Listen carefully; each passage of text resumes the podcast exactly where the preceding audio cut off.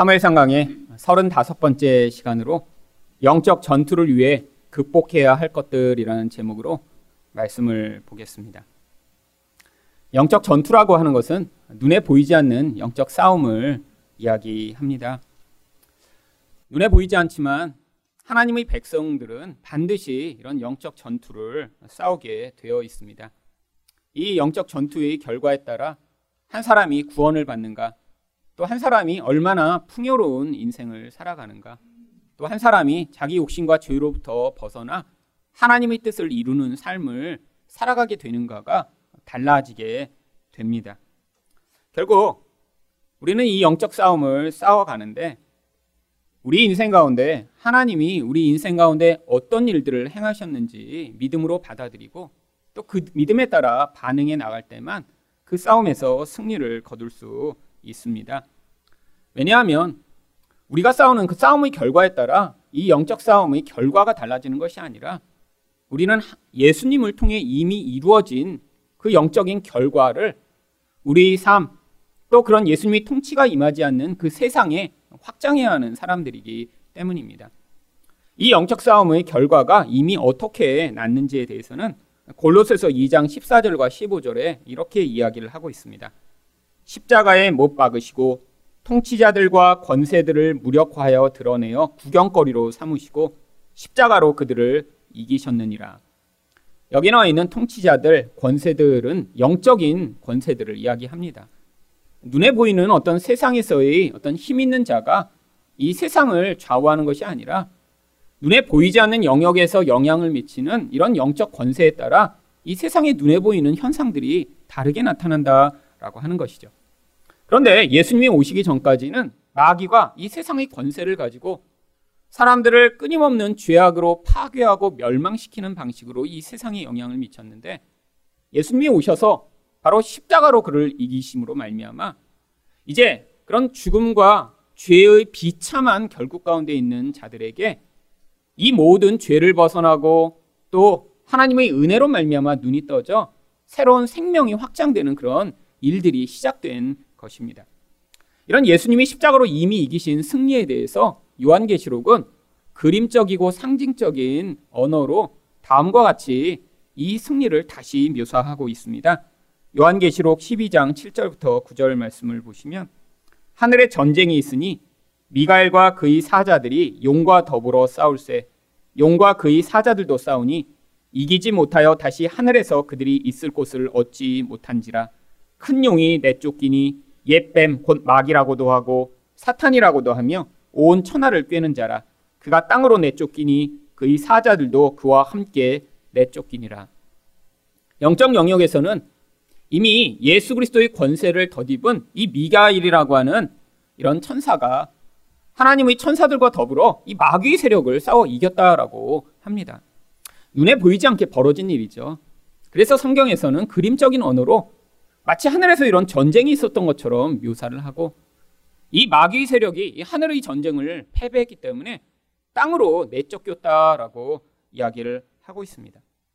그런데 이미 이렇게 예수님이 영적으로 다 이기시고 또 천사들을 통해 이 마귀 세력까지도 다 내쫓으셨는데 왜 아직도 우리가 이런 영적 싸움을 싸워야 되는 것일까요?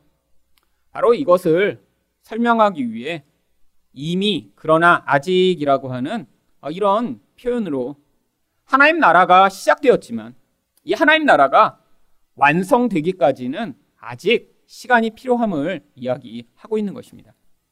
영적인 영역에서는 이미 승리가 다 주어져 있어요.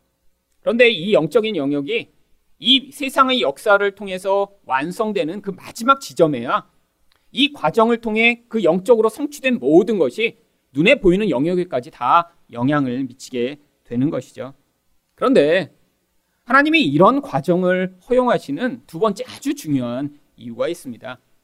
바로 이 영적 싸움을 통해 성도들이 믿음이라고 하는 것을 배우게 되기 때문입니다. 여러분, 이 영적 싸움이라고 하는 것은 내가 세상에서 가지고 있는 나의 실력이나 능력이 별로 소용 없는 그런 상황입니다. 눈에 보이지 않는 마귀가 시험하고 우리 죄를 통해서 우리 욕심을 통해서 우리를 걸려 넘어지게 하며 도대체 내가 방어할 수 없는 그런 영역에서 나에게 공격을 해올 때 우리가 어떻게 그 마귀를 싸워 이길 수 있겠습니까? 결국 이런 영적 싸움 가운데 있는 자는 반드시 무엇을 고백하게 되냐면, 아, 내가 알고 있던 것, 내가 가지고 있던 힘, 또 내가 잘할 수 있다라고 하는 것으로는 이 상황을 절대로 이길 수 없구나라는 것들을 발견하게 되어 있는 것입니다. 여러분 인생 가운데 그런 경우들이 분명히 있으셨죠? 그게 어떤 상황 때문에도 벌어지기도 하고요. 또 관계 가운데 나타나는 어떤 문제로 나타나기도 합니다. 눈에 보이는 영역에서는 내 주변에 있는 가까운 사람이 나를 힘들게 하고 고통스럽게 만들며 또 갑자기 상황이 변해서 내가 돈 때문에 아니면 어떠한 종류의 문제 때문에 어떤 심각한 상황에 처했다라고 바라볼 수 있죠. 그런데 이게 영적인 차원으로 들어가 버리면 그런 상황에서 내가 가지는 나의 실력과 능력으로 해결 못 되는 상황들이 아주 많이 존재합니다. 결국 내가 가진 능력과 내가 가진 힘으로 해결하려고 하다가 실패하게 되는 경우들을 반드시 만나게 되죠. 하나님이 바로 우리 인생 가운데 그럴 기회를 주고 계신 것입니다. 왜요? 이런 자기 부인이라고 하는 과정을 거치지 않으면 우리는 절대로 예수 그리스도를 믿을 수 없기 때문이죠. 여러분 예수님을 믿는다는 것이 무엇을 얘기하나요? 교회 처음 나와서 아 내가 죄인입니다. 그러니까 이제 나는 예수 믿고 천당 가겠습니다라고 하는 그것을 성경에서는 믿음이라고만 이야기하지 않습니다. 그것은 믿음의 시작이에요. 여러분 믿음이라는 것은 그 인생에 대한 전적 의존을 얘기합니다. 매 순간 나의 본질이 아 하나님 나 스스로는 아닙니다. 내가 그 예수를 의존하여 그 예수의 생명을 덧입지 않고는 살 수 없습니다라는 그런 본질적인 근원 안에서의 변화가 바로 믿음이라고 하는 그 요소를 완성시켜 가는 것이죠. 그런데 인간은 근원적으로 눈에 보는 것으로 자기를 평가하고 그것 때문에 우쭐해하거나 그것 때문에 낙심하는 어쩔 수 없는 교만한 존재입니다. 그래서 하나님이 이런 영적 전투의 상황 가운데 우리를 가끔씩 처하게 하심으로 말미암아 결국 우리가 자기 부인을 통해 예수를 믿을 수 있는 자가 되도록 지금 인도해 나가고 계신 것이죠. 여러분 이렇게 자기 부인을 통해 예수를 의존하게 된 자만 반드시 무엇을 할 수 있는 줄 아세요? 바로 하나님의 말씀에 순종할 수가 있습니다. 내 뜻이 옳다라고 생각하고 내가 가지고 있는 것이 나의 인생과 미래를 지켜줄 수 있다고 생각하는 사람은 하나님 말씀에 순종할 수가 없습니다.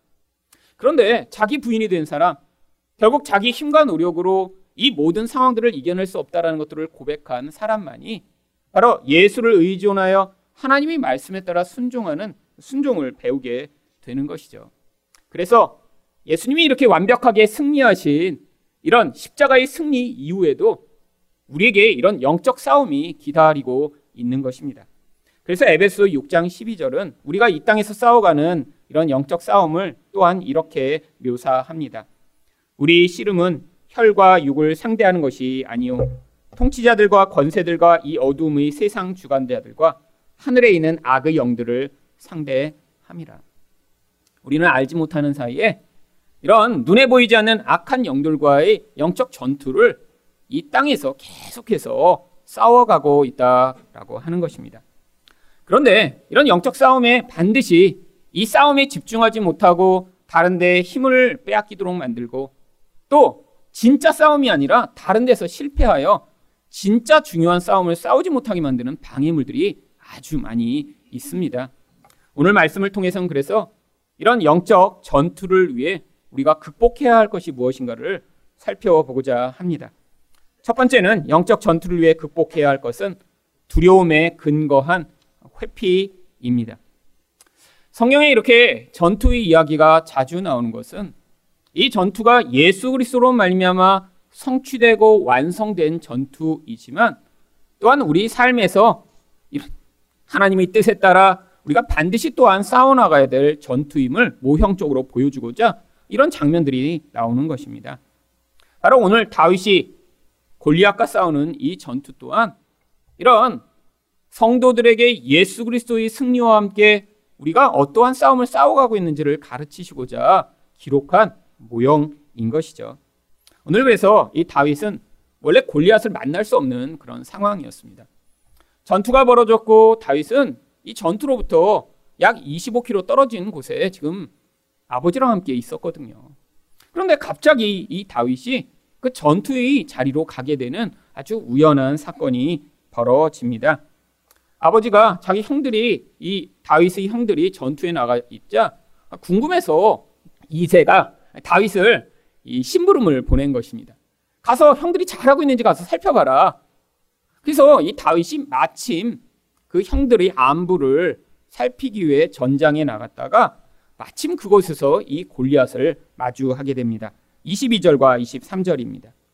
다윗이 형들에게 문안하고 그들과 함께 말할 때 마침 블레셋 사람의 싸움 도두는 가드 사람 골리앗이라고 하는 자가 그 전열에서 나와서 전과 같은 말을 함에 다윗이 들으니라. 하나님이 하나님 백성의 인생 가운데 이렇게 마침이라고 하는 우연한 사건들을 통해 개입해 오시는 경우가 많이 있습니다. 마침 그곳에 가지 않았으면 경험하지 않았을 것. 마침 그때 만나지 않았으면 그런 일들이 벌어지지 않았을 텐데 이런 마침이라는 우연한 사건들을 통해 하나님이 꼭 하나님의 백성들이 걸어가야 할 과정으로 인도해 나가시는 것이죠. 그런데 이렇게 마침 그곳에 만난 그 골리앗에 대해 사람들은 어떻게 반응하고 있었나요? 24절 말씀입니다. 이스라엘 모든 사람이 그 사람을 보고 심히 두려워하여 그 앞에서 도망하며. 여러분, 이렇게 두려움에 사로잡혀 어떤 상황 가운데 도망할 기회만 찾는 것이 일반적으로 세상 사람들의 모습입니다. 어떤 강력한 힘, 또 나의 어떤 안정된 상황이 무너질 것 같은 두려움에 사로잡히면 사람들은 끊임없이 회피하고 도망가고 싶죠. 그래서 사람들이 그 두려움 때문에 반응하는 한 가지 반응이 여기 25절에 나와 있습니다. 이스라엘 사람들이 이르되 너희가 이 올라온 사람을 보았느냐? 참으로 이스라엘을 모욕하러 왔도다. 그를 죽이는 사람은 왕이 많은 재물로 부하게 하고 그의 딸을 그에게 주고 그 아버지의 집을 이스라엘 중에서 세금을 면제하게 하시리라. 이미 이게 사울 왕이 선포한 거예요. 자, 이 골리앗과 싸우는 자에게 내가 이런 엄청난 보상을 해줄게. 내가 금은 보화를 먼저 준 다음에 앞으로도 세금 내지 않게 해줄 거고 심지어는 내 딸이랑 결혼해서 그래서 왕의 사위가 되게 하는 이런 특권을 줄게. 여러분 이거 얼마나 많은 보상인가요? 근데 이상하지 않으세요? 이거 이미 사람들이 다 들어서 알고 있는 내용인데 왜 사람들이 지금 이 다윗이 왔을 때 이런 얘기를 지금 계속 하고 있는 것이죠? 여러분 자기는 알고 있지만 자기는 가서 죽고 싶지 않은 거예요. 그래서 지금 보상에 대해서 계속 얘기하므로 야 네가 가봐 네가 누군가 이 보상에 눈이 멀어 그냥 갔다가 누군가 대신 죽도록 만들기 위해 지금 계속 얘기하고 있는 거죠. 네가 한번 가볼래? 이렇게 좋은 거 준다는데 여러분 지금 사람들은 자기가 어떤 위험에 노출을 하기는 원하지 않고요. 다른 사람이 그 자리에 대신 가서 자기 대신 희생하고 자기 대신 고통하기를 원합니다. 여러분 이게 사람들이 두려움에 사로잡힐 때 하는 반응이죠. 여러분 회사나 학교에서 이런 사람들 많지 않나요? 자기가 하기 싫은 일은 꼭 다른 사람을 내세워요. 아 누가 되게 잘해요. 그리고 남 내세우고 자기는 빠지려고 하는 이 굉장히 이기적인 반응이요. 그리고 사람들에게도 부추겨요. 야, 너 이거 조금 하면 어, 이렇게 성적 잘 준대. 야, 이거에서 네가 인정받아. 그러면 다른 사람을 자꾸 세우려고 하는 반응이에요. 여러분, 내 영적으로도 사람이 똑같은 반응을 합니다. 자기 안에 두려움에 사로잡히면 반드시 압니다. 하나님이 자기에게 원하시는 것을 알아요. 나만이 이거를 해야 되고 하나님이 내게 이걸 원하신다는 것을 받아들이지만 마음 안에서 그 두려움으로 말미암아 끊임없이 회피하는 것입니다. 여러분 그런데 이런 일반적인 반응과 달리 다윗은 어떤 반응을 하나요? 26절 상반절입니다. 다윗이 곁에 서 있는 사람들에게 말하여 이르되 이 블레셋 사람을 죽여 이스라엘의 치욕을 제거하는 사람에게는 어떠한 대우를 하겠느냐? 여러분 이미 알고 있습니다. 근데 왜 이렇게 다시 질문한 것일까요? 지금 직접 가서 자기가 싸우겠다고는 얘기를 할 수 없는 상황이니까 사람들에게 계속 얘기해서 사람들이 어 여기서 대신 싸운다는 사람이 있어요라고 해서 결국 사울 앞에 나아갈 수 있도록 이런 얘기를 하는 거죠. 근데 이 안에 지금 이미 자신이 이 싸움을 싸우겠다라고 하는 이 다윗의 담대함이 담겨 있습니다. 다윗은 이 이스라엘이 받는 이런 골리앗으로 말미암는 모욕을 자기의 모욕처럼 지금 여기고 있습니다. 여기 치욕이라고 번역된 이 단어는 성경에서 모욕, 멸시, 비난, 조롱, 심지어 바보라고까지 번역된 단어예요. 남들은 그런 모욕을 당할 때 아, 나는 아, 그 모욕 가운데 그게 나를 자극하지 않고 내가 그걸 감당하기 싫어라고 반응하고 있었는데 다윗은 그것을 자기가 받는 모욕인 것처럼 여겼습니다. 그 이유가 바로 26절 하반절에 나옵니다. 이 할례 받지 않은 블레셋 사람이 누구이길래 살아계시는 하나님의 군대를 모욕하겠느냐. 여러분 다윗은 하나님이 살아계신 분이시라는 사실을 믿었습니다. 그 믿음의 근거에 이 세상을 보니까 하나님과 관계없는 저런 할례도 받지 않은 그런 자가 살아계신 하나님을 모욕하는 것이 자신에게는 견딜 수 없는 그런 분노로 찾아왔던 것이죠. 여러분, 우리가 이 두려움을 이길 수 있는 유일한 길은 내가 세상처럼 강한 힘을 가지게 되는 것이 아닙니다. 하나님이 누구신가 바로 알게 되는 것이죠. 여러분, 하나님을 바로 알면 우리 하나님은 너무 선하시고 너무 사랑이 풍성하신 분이시며 우리가 어떠한 죄악을 져도 다 용납하시고 받아주실 수 있는 넉넉하신 분이시지만 또 하나님은 죄악을 그냥 두시지 않는 분이시며 또한 그 하나님은 우리 모든 악에 대해서 심판하실 수 있는 그런 강한 능력이 가지신다는 이 하나님에 대한 온전한 인식을 가지게 되는 것입니다. 하나님을 반쪽만 아는 사람들이 근데 굉장히 많아요.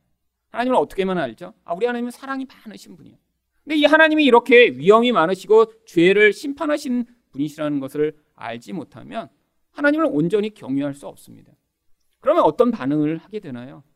세상의 두려움 앞에 사로잡혀 우리 하나님이 얼마나 강하시고 능력이 많으신가를 잊어버린 채로 이런 세상 사람처럼 하나님 편에 서는 것이 아니라 자기 두려움을 따라 반응하게 되는 결과가 나타나게 되는 것이죠. 두 번째로 영적 전투를 위해 극복해야 할 것은 무엇인가요? 가까운 사람들의 부정적 반응입니다. 아, 이때 다윗이 이렇게 아, 내가 이렇게 전투에 나갈 수 있을까라고 사람들에게 지금 계속 물어보고 있으니까 그 이야기를 들은 엘리압이 이렇게 반응합니다. 28절 맨 상반절을 보시면 큰 형 엘리압이 다윗이 사람들에게 하는 말을 들은지라 그가 다윗에게 노를 바라요. 아니 자기가 나갈 것도 아닌데 동생이 나가겠다는데 왜 이렇게 지금 화를 내고 있는 것이죠? 여러분 이 엘리압의 말을 보면 그가 왜 화나고 있는지에 대한 원인을 조금 유추할 수 있습니다. 지금 이 엘리압은 첫 번째로 지금 이 다윗에 대해 아주 부정적 시각을 가지고 있어요. 그래서 28절 그 다음 부분을 보시면 엘리압이 이렇게 이야기합니다. 이르되 내가 어찌하여 이리로 내려왔느냐? 내가 전쟁을 구경하러 왔도다. 이 다윗은 지금 10대의 소년에 불과합니다. 지금 전쟁은 성인들이 나가서 싸우는 아주 위험한 일이죠. 근데 놀러 와서 지금 이게 무슨 상황인지도 알지 못한 채로 거기서 지금 까불고 있다고 화를 내고 있는 것입니다. 야, 너 지금 전쟁 구경하러 왔지? 그러면 지금 야단을 치는 거죠. 근데 다윗이 실제로 거기 온 이유가 무엇인가요? 17절을 보면 전쟁을 구경하러 온 것이 아닙니다. 이세가 그의 아들 다윗에게 이르되 내 형들의 안부를 살피고 증표를 가져오라. 아버지의 명령에 순종하고자 그곳에 내려간 것이죠. 그런데 이런 상황만 지금 잘못 파악한 것이 아니라 지금 이 다윗의 인격까지 공격하기 시작합니다. 28절 그 다음 부분을 보시면 들에 있는 양들을 누구에게 맡겼느냐? 그러면 이런 질문 가운데 있는 전제는 무엇인가요? 너가 양들 다 버려두고 그냥 왔지 이 무책임한 놈아. 지금 이런 마음이 그 안에 담겨 있는 거예요. 여러분 근데 실제는 무엇이죠? 20절 말씀을 보시면 다윗이 아침에 일찍이 일어나서 양을 양 지키는 자에게 맡기고 성경이 일부러 이렇게 써놓은 것입니다. 이거 다 지금 충실하게 다윗은 하고 있다고요. 양 절대로 이렇게 놓고 도망온 거 아니라고요. 여러분 지금 잘못된 근거의 바탕에 지금 자기 마음이 미우니까 막 공격을 퍼붓고 있는 것이죠. 근데 마지막에 지금 비난하는 이 비난은 아무런 상황적 근거도 없으며 자기 마음에 있는 것들을 표출해내기 시작합니다. 28절 맨 마지막 부분을 보시면 뭐라고 하나요? 나는 내 교만과 내 마음의 완악함을 아노니. 너는 교만하고 완악해 이 나쁜 놈아. 완전히 인격적이고 영적인 모독을 하고 있는 거죠. 여러분, 그런데 성경은 이 다윗을 무엇이라고 이야기합니까? 여러분, 성경은 이 다윗이 누구보다 겸손하며 누구보다 온유한 자라고 이야기를 합니다. 그래서 시편 132편 1절은 여호와여 다윗을 위하여 그의 모든 겸손을 기억하소서. 다윗은 하나님만 의존하는 대표적인 겸손한 사람이고 하나님이 뜻대로 행했던 하나님과 마음이 합했던 아주 유일한 사람인데 그를 향해 너는 교만하고 완악하다라고 지금 비난을 하고 있죠. 여러분, 그런데 여러분 누군가 이렇게 비난할 때 어떤 마음이 들까요? 그럼 가장 일반적인 마음은 일단 변호를 하고 싶습니다. 저는 양을 다 지금 맡겨놨는데요. 전쟁 구경하러 온 게 아니라 지금 아버지가 가라고 그래서 왔어요. 그 다음에 저는 교만하지 않고 완악하지 않고 저는 겸손하고 온유합니다. 말로 하기는 좀 그렇지만 그래도 뭔가 변화하고 싶잖아요. 그 다음에 근데 너는 이러고 하고 싶은 마음이 얼마나 또 많겠어요? 아니 형은 그래서 얼마나 잘났는데 그러면 이거 얼마나 하고 싶은 마음이 막 여기까지 차오르겠어요? 여러분 근데 신기한 점은 이렇게 비난을 받고 공격을 받는데 다윗이 어떻게 반응하나요? 29절과 30절입니다. 다윗이 이르되 내가 무엇을 하였나이까 어찌 이유가 없으리까 하고 돌아서서 다른 사람을 향하여 전과 같이 말하며 백성이 전과 같이 대답하니라. 아, 형한테 뭐라 그래요? 어, 내가 뭘 잘못했어, 형? 어, 내가 이렇게 하는 게 무슨 이유가 있겠지. 그들이 형과 상대하지 않고 옆 사람한테 가서 어, 내가 이렇게 싸우면 무슨 보상이 있어요? 지금 자승 옆에 사람한테 지금 이야기를 하는 거예요. 그럼 이 다윗은 진짜 싸움이 무엇에 달려 있는지를 알고 있었던 것입니다. 여러분 엘리압이 이렇게 화난 진짜 이유가 뭐죠? 아, 이 위험한 전쟁에 사랑스러운 동생이 와서 혹시나 다칠까봐 이렇게 지금 화가 난 걸까요? 아니요. 여러분 바로 앞장에서 이 엘리압이 화난 이유를 우리는 유추할 수 있습니다. 여러분 이 엘리압은 어떤 자죠? 사무엘이 보았을 때, 야 왕이 될 만한 그런 멋진 사람이네라고 판단할 정도로 탁월한 외모를 가지고 있던 사람입니다. 이 외모에는 아마 큰 키였겠죠. 얼굴이 잘생겼겠죠. 뭔가 리더십이 있어 보였겠죠. 아니 보기만 해도 멋진 그런 사람들 있잖아요. 여러분 그래서 사무엘조차도 그를 보며 이 사람이 왕감이다라고 판단을 했던 것입니다. 사무엘상 16장 6절입니다. 사무엘이 엘리압을 보고 마음에 이르기를 여호와의 기름 부으실 자가 과연 주님 앞에 있도다. 여러분 그런데 하나님은 이 엘리압을 어떻게 보셨나요? 바로 다음 절 16장 7절을 보시면 여호와께서 사무엘에게 이르시되 그의 용모와 키를 보지 말라 내가 이미 그를 버렸노라. 여러분 그리고 그 결과가 어떻게 나타났죠?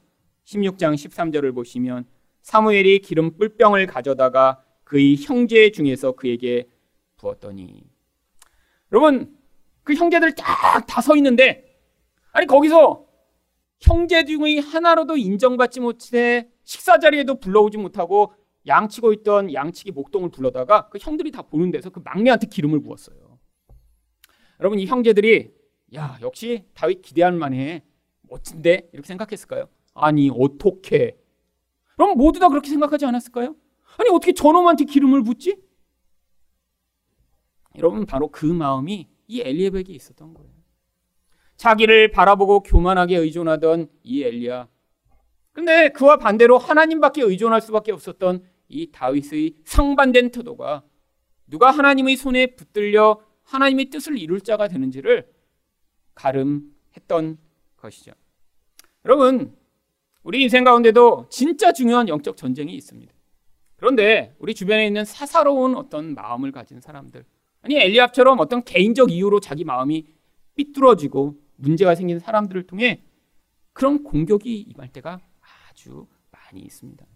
여러분 우리만 그런가요? 예수님도 그러셨어요. 예수님을 가장 미워했고 예수님을 공격했던 심지어는 죽이려고 했던 사람들 중에는 그런 바리새인과 서기관들만 있었던 것이 아닙니다. 어쩌면 예수님을 가장 잘 알았던 예수님 고향 사람들이 예수님을 죽이려 합니다. 마태복음 13장 54절부터 57절을 보시면 예수님이 고향에 가서 가르치셨어요. 나사렛에서. 그랬더니 그들이 어떻게 반응합니까? 고향으로 돌아가서 그들이 회당에서 가르치시니 그들이 놀라 이르되 이 사람의 이 지혜와 이런 능력이 어디서 났느냐? 일단 능력과 지혜는 인정해요. 야, 대단하다. 아니, 저런 이야기 내가 처음 들어보는데? 근데 그 다음에 하는 반응이 뭐예요? 이는 그 목수의 아들이 아니냐? 그 어머니는 마리아, 그 형제들은 야고보, 요한, 시몬, 유다라 하지 않느냐? 그 누이들은 다 우리와 함께 있지 아니하냐? 그런즉 이 사람이 이 모든 것이 어디서 났느냐 하고 예수를 배척하니라. 아니, 내가 너 다 아는데 도대체 어디서 이거 가지고 온 거야? 그러니까 배척하는데 여러분 단순히 배척한 게 아닙니다. 그리고 나서 그들이 어떤 일을 했는지 누가복음 4장 28절부터 30절을 보시면 회당에 있는 자들이 이것을 듣고 다 크게 화가 나서 일어나 동네 밖으로 쫓아내어 그 동네가 건설된 산 낭떠러지에까지 끌고 가서 밀쳐 떨어뜨리고자 하되 예수께서 그들 가운데로 지나서 가시니라. 여러분 이게 세상의 반응입니다. 여러분 그런데 진짜 싸움이 여기에 있는 게 아니에요. 여러분 어떤 상황 가운데 정말로 중요한 영적 싸움 전에는 그를 가장 잘 알고 있다고 생각하는 가장 가까운 사람이 공격하게 되어 있습니다. 여러분 근데 이 싸움의 본질을 잊어버리고 그럼 가까운 사람들이 공격과 비난 때문에 무너져 버리면 진짜 중요한 영적인 결과를 얻지 못하게 되는 것이죠. 예전에 한 권사님이 자기 가정에서 있었던 일을 식사 자리에서 이야기를 해주신 적이 있습니다. 결혼 전에 남편이 굉장히 착한 분이셨대요. 그래서 예수를 안 믿었는데 결혼하면 자기 꼭 교회 다니겠다고 약속을 한 거예요. 술도 끊겠다고 약속하고 많은 약속들을 합니다. 남자들은. 네. 그래서 이제 이 권사님이 신앙을 열심히 가지고 계시니까 그리고 이제 이 권사님 굉장히 이제 열정적인 분이세요. 처녀 때 더 열정이 많으셨겠죠. 이렇게 착한 남자 하나 교회에 데리고 와 예수 믿게 하는 게 뭐 그렇게 어려울까? 이렇게 생각하신 거예요. 그래서 또 약속까지 했으니까 결혼을 했습니다. 근데 이게 쉬운 게 아닌 거죠. 여러분 남편이 결혼 전까지는 교회 간다 그러고 술 끊는다 그랬는데 이게 절대로 그때부터 더 많이 술 마시는 것 같고 절대로 교회를 가지 않기 시작했다고 합니다. 그래갖고 이제 남편과 싸우기 시작한 거예요. 어떻게 이럴 수 있냐? 왜 나를 속이냐? 맨날 바가지 긁고 싸우는데 문제는 이게 남편만 이렇게 갖고 남편과만 힘든 게 아니라 시댁과도 같이 문제가 이제 결부되기 시작한 거죠. 예수 믿지 않는 가정이니까 제사를 드려야 되고 여러 가지 그런 일들이 요구되면서 시댁과 이제 이게 싸움을 시작한 거예요. 근데 싸움을 하면 할수록 너무너무 지치고 힘들고 고통스럽다고 여기기 시작했습니다. 아무리 싸워도 남편이 변하지 않는 거예요. 아무리 자기가 어떻게 해보려고 해도 절대 변화되지 않는 남편을 발견하며 정말 깊은 절망과 낙심 가운데 빠진 것이죠.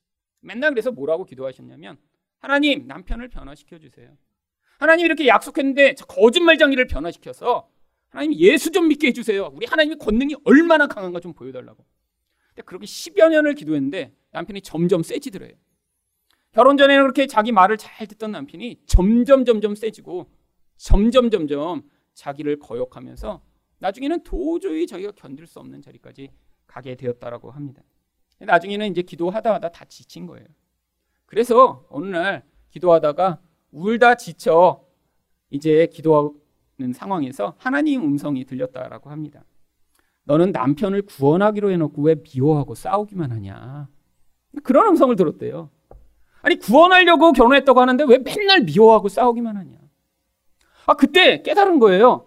아, 내가 이 싸워서 교회를 데리고 오는 게 목적이 아니라 이 사람을 구원하고 저 결혼한 건데 맨날 미워하고 싸우기만 했구나, 여태까지. 그래서 그때 이 권사님이 깨달으시고 기도를 바꾸셨다고 합니다. 하나님, 먼저 제 미워하고 이렇게 남편과 싸우는 마음을 바꿔주세요. 이전에는 남편을 바꿔서 하나님 교회로 그냥 싹 데려오시기만 하면 됩니다. 라고 기도했는데 아, 내가 맨날 미워하는 이 마음이 문제였구나.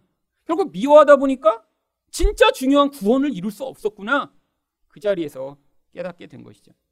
근데 이제 마음을 바꿔 이렇게 기도하면 금방 이렇게 마음도 바뀌고 남편도 더 좋아질 줄 알았는데 이게 이제 아주 오랫동안 또 힘든 과정을 거치셨다고 합니다. 사랑하고 싶다고 기도할수록 남편이 더 미워지고 더 미운 짓을 많이 하는 거예요. 그러니까 얼마나 힘들겠어요. 근데 이제 하나의 음성을 듣고 나서 어, 그런 깨달음을 얻고 났더니 이제 이전으로 돌아갈 수가 없는 거예요. 그래서 자기를 죽이고 싸우느라고 아주 오랫동안 기도를 하셨다고 합니다. 근데 그러면서 은혜를 받기 시작하신 거예요.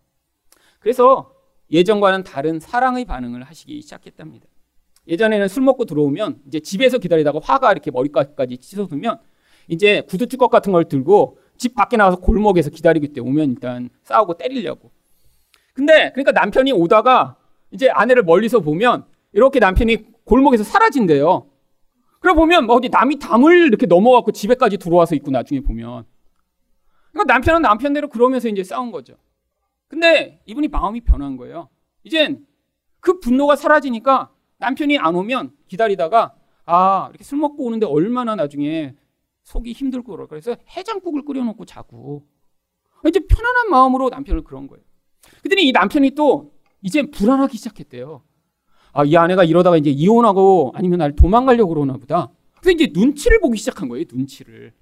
아니, 이전에 이렇게 그냥 죽을 듯이 나를 미워하고 싸우고 그러는데 왜 갑자기 이렇게 변했을까? 다른 남자가 생긴 건 아닐까? 그래서 이제 남편이 눈치를 보기 시작하면서 옛날보다 시간이 일찍 들어오기 시작했답니다. 술도 적게 먹기 시작하고. 그리고 자꾸 집에서도 어, 여보 왜 그래? 무슨 일 있어? 그래서 아니야. 나 그냥 당신을 사랑할 뿐이야. 아, 거짓말하지 말고 얘기를 해. 근데 이분은 정말 사랑하는 마음이 생긴 거예요. 근데 남편이 이렇게 눈치를 보다가 나중에는 어느 날 아, 나도 교회 한번 가보겠다고 아, 이렇게 얘기를 하기 시작했다라는 거예요. 그래서 그때부터 처음 교회를 다니시기 시작했대요. 근데 그때 저한테 이제 얘기를 하시는데 이제 그러고 얼마 되지 않아 그 남편분이 안수 집사가 되셨습니다. 그러고 이분은 평생 꿈이었던 거죠. 자기 남편이 이렇게 교회에서 섬기고 뭔가 직분을 갖는다는 게 단순히 직분이 아니라 이제 그 정도로 열심히 교회를 다니는 사람이 되는 걸 평생 꿈꿨는데 그래서 목사님 저희 남편이 이제 안수 집사 이번에 이제 받게 됐어요라고 나중에 전화를 하시면서 얼마나 기뻐하시는지 여러분 이게 바로 영적 싸움입니다. 여러분 정말로 한 사람을 구원하는데 정말로 이런 우리 마음의 진짜 싸움은 그 사람을 사랑하는 것으로 나타나는 것이죠. 여러분 그 사람과 싸운다고 정말 사람이 변화될까요? 아니요. 이 권사님이 인생 가운데 경험한 게 바로 그거예요. 내가 이렇게 교회 가자. 그럼 딱 한 사람이 그냥 교회 가고 예수 믿을 줄 알았는데 그게 안 된다는 것을 평생 경험하며 예수를 의존해 하나님의 음성에 귀를 기울였더니 그제서야 하나님이 진짜 중요한 영적 싸움에서의 승리가 무엇인지를 경험케 하심으로 한 영혼이 구원받을 뿐 아니라 그 사람이 예수 안에서 성숙하게 되는 그런 놀라운 결과까지 은혜로 베풀어 주시게 된 것이죠. 마지막으로 영적 전투를 위해 극복해야 할 것은 무엇인가요? 외적 능력으로 평가하는 시선입니다. 여러분 이 다윗이 나와서 내가 이렇게 싸우겠다고 해서 결국 사울 앞에 섭니다. 32절 말씀입니다. 다윗이 사울에게 말하되 그로 말미암아 사람이 낙심하지 말 것이라 주의 종이 가서 저 블레셋 사람과 싸우리라 하니 여러분 근데 사울이 양심은 있었던 것 같아요. 그러니까 그 다음에 뭐라고 이야기를 합니까? 33절에 사울이 다윗에게 이르되 내가 가서 저 블레셋 사람과 싸울 수 없으리니 너는 소년이요 그는 어려서부터 용사임이라. 여러분 이게 가장 일반적 반응이죠. 어떤 일반적 반응이요? 자기가 가진 능력 이상 발휘할 수 없는 게 일반적인 세상의 상황입니다. 여러분 그래서 우리는 눈으로 자기와 다른 사람을 계속 평가하고 있어요. 그 사람이 가지고 있는 어느 정도의 외적 능력과 힘이 그 사람이 미래를 좌우할 거라고 생각해요. 공부를 못했으면 나중에 평생 그렇게 힘들게 살며 고통할 거다. 또 어떤 외적 능력이 없으면 아, 인생이 굉장히 불행할 것 같다. 이렇게 생각을 하죠. 눈에 보이는 그것을 그래서 많이 가지고 그것으로 인생을 행복하게 만들어 주고자 부모들이 노력하는 게 가장 일반적 반응입니다. 여러분 그런데 영적 세계는 그렇지 않다는 거예요. 정말로 똑똑하고 정말로 능력이 있고 돈이 많다고 정말 행복하고 정말 그런 사람들이 하나님 일을 하는 것인가요? 아니요. 하나님 나라의 확장과 하나님의 능력을 발휘하는 이런 세계에서는 이 세상의 힘과 능력이 아닌 하나님을 향한 믿음만으로 그 모든 것들이 발휘되는 것입니다. 세상에선 그래서 이렇게 눈에 보이는 힘이 약한데 어떤 결과가 나타나면 기적이라고 얘기하죠. 근데 하나님 나라에서는 그게 기적이 아니에요. 일상적으로 벌어지는 늘 행해지는 결과인 것이죠. 그런데 다윗은 이전에 어떤 경험을 했었나요? 34절에 36절입니다. 다윗이 사울에게 말하되 주의 종이 아버지의 양을 지킬 때 사자나 곰이 와서 양떼에서 새끼를 물어가면 내가 따라가서 그것을 치고 그 입에서 새끼를 건져내었고 그것이 일어나 나를 해하고자 하면 내가 그 수염을 잡고 그것을 쳐 죽였나이다. 주의 종이 사자와 곰도 쳤은즉 살아계시는 하나님의 군대를 모욕한 이 할례 받지 않은 블레셋 사람이니까 그가 그 짐승의 하나와 같이 되리이다.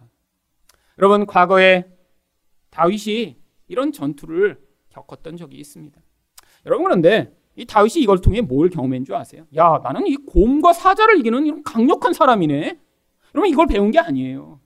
여러분 그런데 지금 다윗은 소년으로서 그럼 무기도 없이 가서 싸웠는데 어떻게 싸웠죠? 달려가서 수염을 잡고 입을 찢으며 이런 이상한 짓을 했어요. 그러면서 그걸 경험하고 나니까 오 세상에 나는 이렇게 천하장사잖아. 이걸 발견한 게 아니라 그가 그 경험을 통해 뭘 경험했냐면 37절 상반절입니다. 다윗이 이르되 여호와께서 나를 사자와의 발톱과 곰의 발톱에서 건져내셨은즉 나를 이 블레셋 사람의 손에서도 건져내시리이다. 여러분 하나님을 발견한 것입니다. 여러분 인생 가운데 바로 성도가 경험하는 것이 이것이에요. 여러분 인생 가운데 우리의 힘으로 이겨낼 수 없고 내 힘으로 도저히 지나갈 수 없을 것 같은 상황이 벌어질 때마다 성도가 그 과정을 통해 배워야 될 제일 중요한 것이 그 과정을 지나가고 나면 야 그래도 참 운이 좋았네. 아 그래도 내가 이 정도의 힘으로는 이 정도는 이겨낼 수 있을 것 같아라고 하는 자기 확신이 아닌 하나님 하나님의 능력과 은혜로 이 모든 것들이 지나갔습니다라고 하는 하나님의 도우심으로 이 과정을 지나갈 수밖에 없습니다라고 하는 바로 겸손한 태도를 가진 자만이 그 과정을 통해 이런 믿음이라는 하나님이 주시는 놀라운 선물을 가지게 되는 것입니다. 여러분 이렇게 얘기했더니 그제서야 사울이 37절 하반절에서 허락을 합니다. 사울이 다윗에게 이르되 가라 여호와께서 너와 함께 계시기를 원하노라. 여러분 우리 인생에서 많은 영적 싸움들이 있습니다. 그런데 여러분 영적으로 둔감한 사람은 자기 인생이 지금 이런 영적 싸움을 싸워가고 있는지도 알지 못한 채로 지나가는 경우가 많죠. 그래서 이런 영적 싸움이라는 걸 알지 못하면 어떤 삶을 살아가나요? 끊임없이 주변 사람과 싸우고요. 진짜 중요하지 않은 문제에 사로잡혀 있고요. 아니, 두려움에 사로잡혀서 하나님이 요구하시는데도 절대로 한 발 내딛지 못하는 그런 자리에 서 있는 경우가 많습니다. 또한 자기가 가진 능력으로 자기를 판단하며 나는 안 될 거야. 아니, 내가 가진 이 능력으로는 난 절대 할 수 없을 거야 라는 자포자기하는 심령으로 살아가겠죠.